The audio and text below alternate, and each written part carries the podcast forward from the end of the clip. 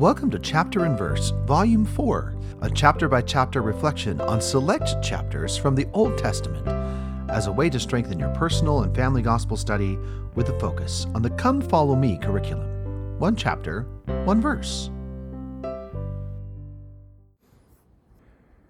My name is Michael DeYoung, and today we have a text based on Esther 5. The focus verses for this text are Esther 5 2 through 4. And it was so when the king saw Esther the queen standing in the court, that she obtained favor in his sight.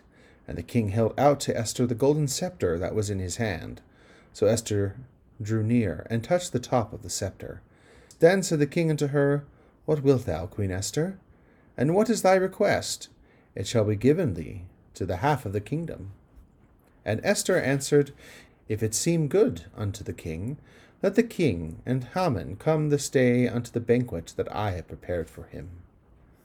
And now the text Extend thy scepter. I come before thee, O my king. Extend thy scepter unto me. A dear request to thee I bring, that only thou canst cause to be. I seek for favor in thy sight, that thou wilt hearken to my plea, and bless me with thy holy might, as now I hope and bow to thee. So turn me not away to grieve, but grant to me this balm and joy. Thou seest how I now believe the sacrifice I now employ. Enfold me in thy arms today, and let thy hold be never slack.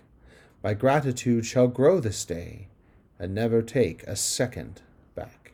Thank you for listening. If you like what you hear, please share.